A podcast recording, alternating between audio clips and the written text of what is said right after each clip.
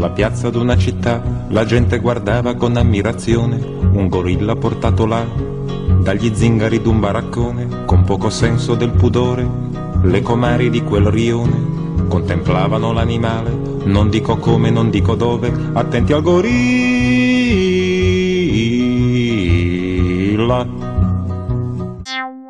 Che cos'è il senso di colpa? Ne parliamo questa sera, martedì 27 aprile. Sono Valeria Bianchi Mian e state ascoltando L'altro in noi, la trasmissione di psicologia viva in anima mundi che conduco qui su Radio Morpheus. Bentornati perché questa è la quattordicesima puntata. È già un po' che siamo insieme tutti i martedì alle 8 e poi in replica durante la settimana. Senso di colpa perché? Beh, tra i miei libri c'è Non è colpa mia, edito da Golem qualche anno fa. Si tratta di un romanzo, il mio primo romanzo noir, ma è l'argomento che mi interessa questa sera sviscerare un po' con voi, perché non è soltanto eh, legato alla parola colpa il discorso, ma anche alla parola vendetta, nemesi e responsabilità, quindi alle parole, perché sono più di una, sono ben quattro. Cerchiamo di prendere alcuni spunti. Mi piacerebbe discutere con voi, mi piacerebbe anche che voi commentaste magari sotto i post che inserisco su Facebook, sulla radio e anche sul mio profilo personale. Quindi potete cercarmi, sono Valeria Bianchi Mian. Allora, che cos'è questa colpa? Intanto il senso di colpa è un sentimento. Quello che Elena Rossi, una mia amica collega, in realtà criminologa, che ha condotto una serata con me qualche anno fa proprio sul tema della colpa, ha definito turbamento che ci attanaglia quando siamo chiamati a operare scelte che possono incidere negativamente sulla vita altrui o che screditano le regole morali comuni. Tra l'altro, in quella occasione eravamo al Barrito, un bel locale di Torino. Elena mi ha fatto un'intervista che è visibile sul sito di Giallo e Cucina, eh, credo su YouTube, sul canale YouTube della, mm, della, del blog. Allora, quello che eh, Elena dice eh, riecheggia nella mia mente, perché è vero, un evento della nostra quotidianità può attivare il senso di colpa, ma il senso di colpa non è che nasce lì, ce l'avevamo già dentro di noi. E allora proviamo delle emozioni che rianimano nel nostro animo un'origine, proprio il buco del passato, possiamo dire, eh sì, perché la colpa nasce su un terreno più antico, individuale per la nostra esperienza personale e familiare, ma anche collettivo. Quello che proviamo nel qui e ora ci riattualizza magari una paura o la rabbia che arriva da lontano. Cosa fare di questo senso di colpa? È vero, ci sono mm, stati dei commenti molto simpatici sulla pagina di psicologia alchemica, sulla quale ho condiviso alcune riflessioni, perché qualcuno diceva eh, la psicologia spicciola vuole che la colpa eh, venga tolta dalla nostra eh, spalla, insomma dalle nostre spalle come un cappotto, come un foulard. E no, non possiamo toglierci la colpa così, come se niente fosse, ed essere felici in 4 e 48, perché se le paure, le rabbie, l'infelicità, le delusioni arrivano da lontano, è là e allora che dobbiamo andare a recuperarle per trasformarle nel qui e ora. Però anche per capire qual è la funzione della nostra colpa.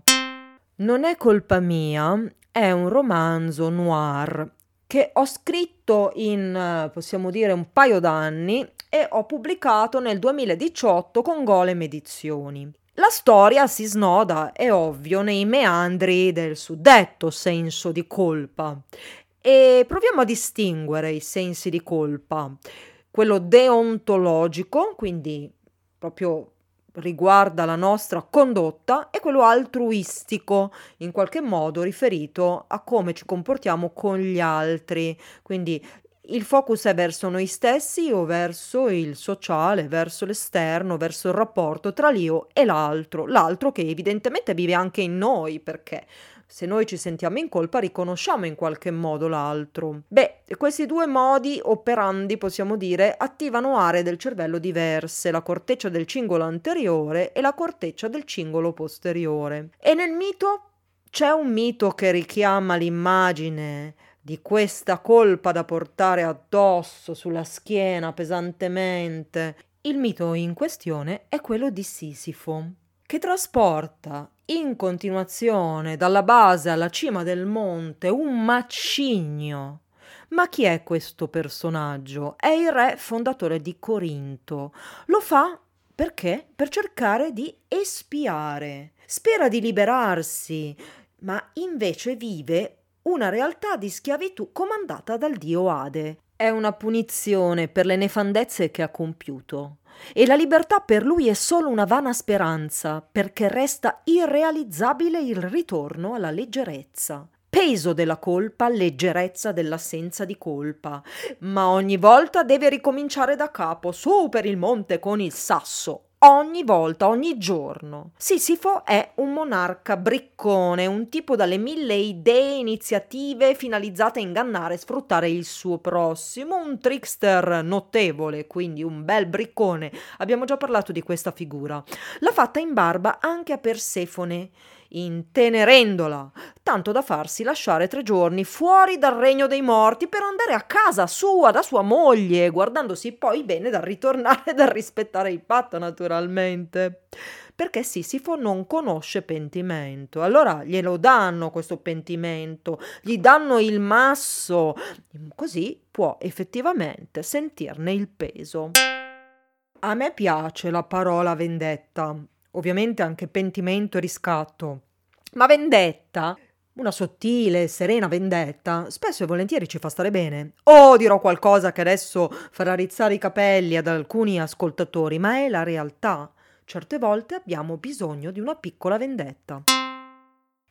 Non voglio fare l'apologia delle grandi vendette, ma delle piccole, su via. Mi ricordo il mio analista, il mio primo analista milanese, quando ero giovane, ragazza, insomma, e stavo per lasciare un fanciullo che non si era comportato troppo bene con me e insomma c'era un altro che mi piaceva, il mio analista mi diceva ma mh, mm, veramente a volte il serpente ha bisogno di mordere per tagliare la corda che lo attanaglia. Il serpente ci si può comportare ogni tanto come un serpente, non sempre, soprattutto quando si è spesso e volentieri colombelle. Beh, in quell'occasione mi sentii davvero meglio a dare un bacio prima insomma del previsto al secondo ragazzino. E perché no? A volte capita. Uno per sganciarsi dalle crudeltà ha bisogno, per esempio, di agire un po' di cattiveria. Alzi la mano tra voi chi non lo ha fatto. Ora, Nemesi è la dea della giustizia, colei che riequilibra i torti subiti. C'è anche un bellissimo romanzo di Agatha Christie che vede come protagonista la mitica Miss Marple, vecchietta davvero super intelligente, che in quel caso incarna, si può dire, il ruolo di Nemesi. Ve lo consiglio, l'ho letto qualche tempo fa e ho io ho una passione per la Christie, ma devo dire che lo annovero tra i suoi migliori scritti. Ma torniamo al discorso della colpa. A partire dal mondo greco, la colpa si fa racconto, ma spesso e volentieri è bollata come qualcosa da eliminare immediatamente, senza appello abbandona i sensi di colpa. Uno legge, vabbè non faccio nomi di riviste, ma insomma, che ehm, ehm, bisogna abbandonare i sensi di colpa velocemente, ma no, bisogna prima comprenderli. I greci sono maestri di pensiero ancora oggi. Eh sì, ascoltiamoli. Mi piace quando eh, racconto, insomma, gli autori della storia, della filosofia ai miei studenti. Ed è vero che nei maestri di pensiero dell'antichità a volte troviamo degli spunti per il comportamento della nostra eh, epoca, insomma, per dare un senso ai comportamenti della nostra contemporaneità e anche per aiutarci a eh, trovare la chiave certe volte. Sono gli dei che non tollerano i comportamenti che violano le regole religiose o sociali riconducibili all'ordine da loro indetto. E allora, come abbiamo visto con Sisifo, c'è il peso da portare portare. Per i greci, ad esempio, la vendetta è un concetto interessante perché fra i mezzi e gli strumenti di controllo di cui dispone la società greca, uno è la vendetta. In caso di omicidio era consentito rispondere con la vendetta privata. I membri del gruppo di riferimento della vittima potevano uccidere l'assassino, a meno che questi versasse una somma che doveva essere naturalmente concordata e ritenuta soddisfacente dalla famiglia. A caldo, a freddo, quante vendette possiamo compiere noi? Persino pensando di aver perdonato qualcuno, a volte ci vendichiamo. C'è un antropologo che mi piace molto che si chiama Marcel Mauss.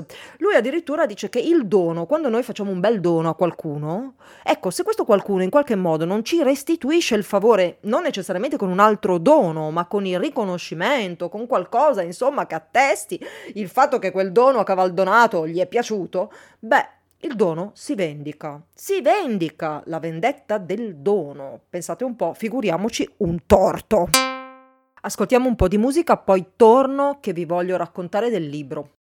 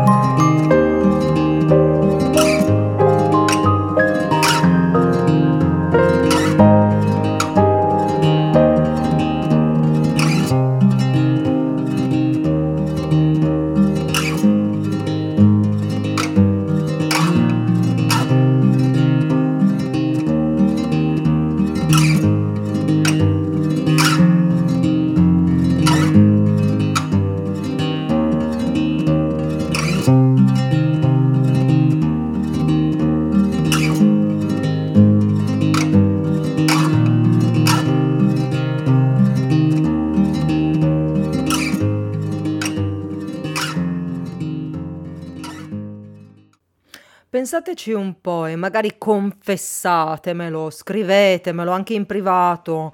Qual è stata la vostra più bella vendetta? Dite, dite, eh? Quando è che vi siete proprio goduti una piccola o media vendetta? Non spero, ecco, troppo grande e troppo, um, come dire, definitiva. Però diciamo che la vendetta è una signorina un po' malvista quando si dice ah ma tu devi perdonare, ma non è vero, perché dobbiamo perdonare?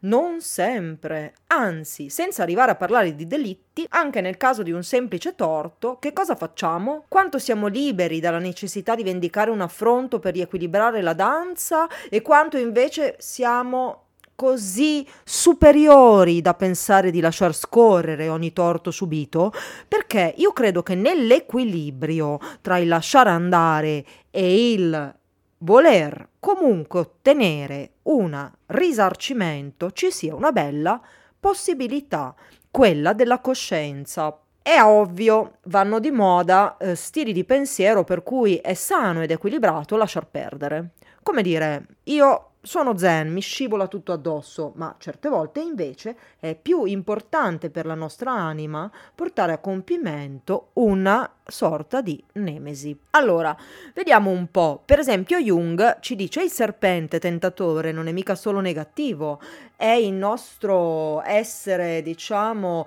connessi con il paradiso degli albori e la parola del serpente attenta ma è anche infingarda e certe volte è la saggia parola di Eva.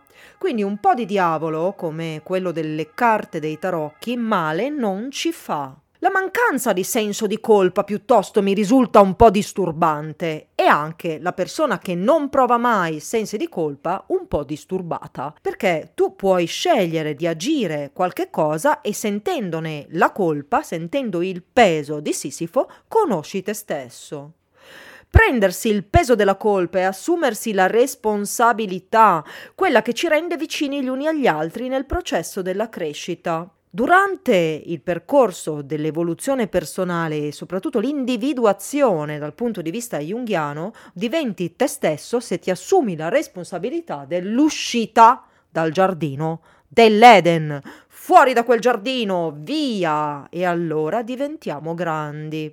Io personalmente non posso evitare di pensare alla proiezione dell'ombra lo si vede in giro, l'ombra, è, è sempre colpa di qualcun altro, colpa dei neri, colpa degli alieni, colpa di una certa categoria se tutto va allo scatafascio, colpa dei vegani, uh quante volte, colpa dei vegetariani oppure anche il contrario, ci diamo le colpe. Ma se osserviamo questo gioco in termini individuali, la colpa proiettata è un po' come quando la nonna delle fiabe dice chi ha rubato la marmellata è sempre stato tuo fratello.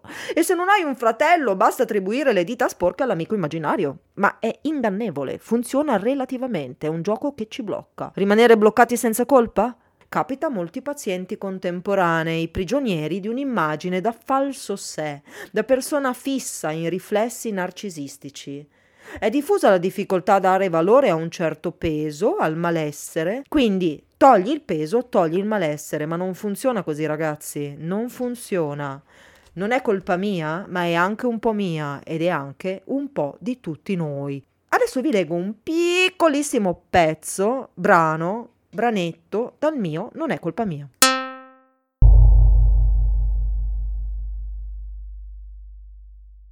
È la storia di Arturo Colzi, suicida, ma chissà se questa è davvero la realtà o se non si tratta di un gioco di parenti, serpenti. Questo lo vedrete leggendo il libro dal capitolo Disinibizione. Abbastanza affascinante da riuscire a cavarsela, qualora si fosse trovato nei guai, Arturo lo è stato sempre.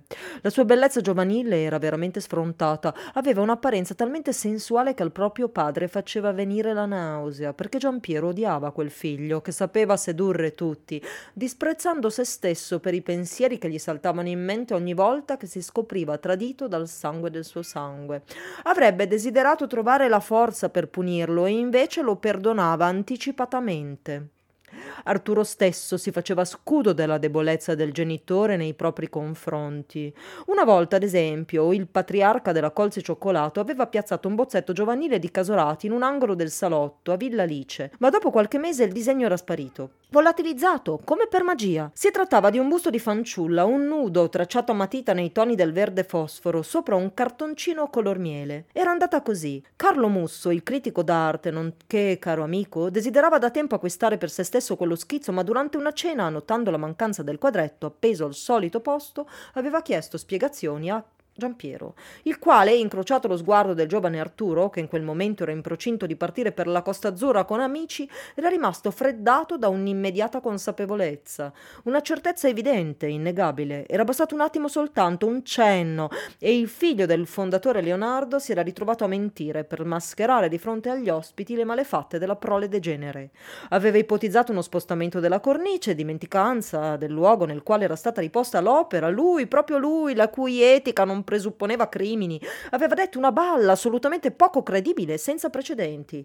Eppure anche in quel caso il patriarca aveva preferito mettere una pietra sopra tutta la faccenda, tanto che Arturo se n'era andato in Costa Azzurra con gli amici e non se n'era più parlato del quadro. Donne, viaggi, divertimenti, la cocaina non era un'abitudine ma un piacere che aveva conosciuto soltanto verso i 40 anni. E qui poi prosegue, ma è in questo modo che nasce, diciamo, il colpevole tra i colpevoli. In questo momento sentite un rumore perché la mia gatta ha deciso di venire a dirmi basta, dammi da mangiare, esci dal loop di Radio Morpheus. Ma io chiudo con un piccolo brano ancora che è questo. Invisibile sarà la vita a se stessa, nascosta sotto il letto la vita, con il bambino insoddisfatto che è stato, vita perduta tra le lenzuola con l'indelebile, inossidabile amante delle fichette imberbi. E già, e qui capite anche di che cosa ben si tratta e qual è il tema del mio libro. È un romanzo noir che è stato definito un po', come dire, un compendio di psicopatologia perché tutti i personaggi hanno qualcosa per cui vale la pena sentirsi in colpa. Però alla fine nessuno è veramente colpevole. A voi scoprirlo. Golem Edizioni lo trovate in libreria e anche online dappertutto. È ancora vivo e vegeto.